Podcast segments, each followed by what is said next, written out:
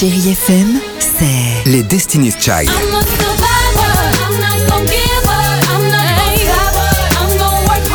Des souvenirs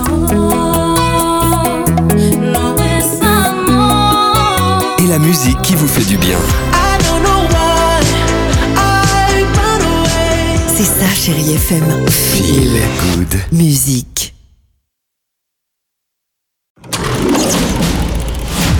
Chérie FM Cinéma, Marc Choquet. Bonjour à tous. Aujourd'hui dans les salles, Docteur, point d'interrogation, une comédie signée Tristan Segala avec Michel Blanc et Hakim Gemil. Je peux pas bosser ce soir. Faut que je te dise comment Tout seul. Bien l'esprit de Noël. hein. C'est l'histoire de deux personnages totalement opposés. Un médecin, Michel Blanc, et un livreur de restauration rapide, Hakim Gemeli. Le premier est un homme qui n'aime plus son métier, même sa vie. Il enquille comme ça les consultations, sans la moindre empathie pour ses patients. Et le second est beaucoup plus généreux et surtout optimiste. Oui, c'est moi-même. Vous me voyez venir. Le jeune homme va devenir médecin malgré lui. Oui, c'est une belle comédie remplie de tendresse et d'humour. Et puis je poursuis avec Lola vers la mer du réalisateur belge Laurent Micheli avec Benoît Magimel et Mia Bollers. C'est l'histoire de Lola, une jeune fille transgenre de 18 ans. Elle apprend qu'elle va pouvoir enfin se faire opérer. Et sa maman, qui devait la soutenir financièrement, malheureusement décède. Et afin de respecter ses dernières volontés, eh bien Lola et son père, qui ne se sont pas vus et parlé depuis deux ans, sont obligés de se rendre jusqu'à la côte belge. Une relation perfide qui va changer beaucoup de choses. De toute façon, que je fasse cette opération ou pas, ça changerait au fait que je suis déjà une femme.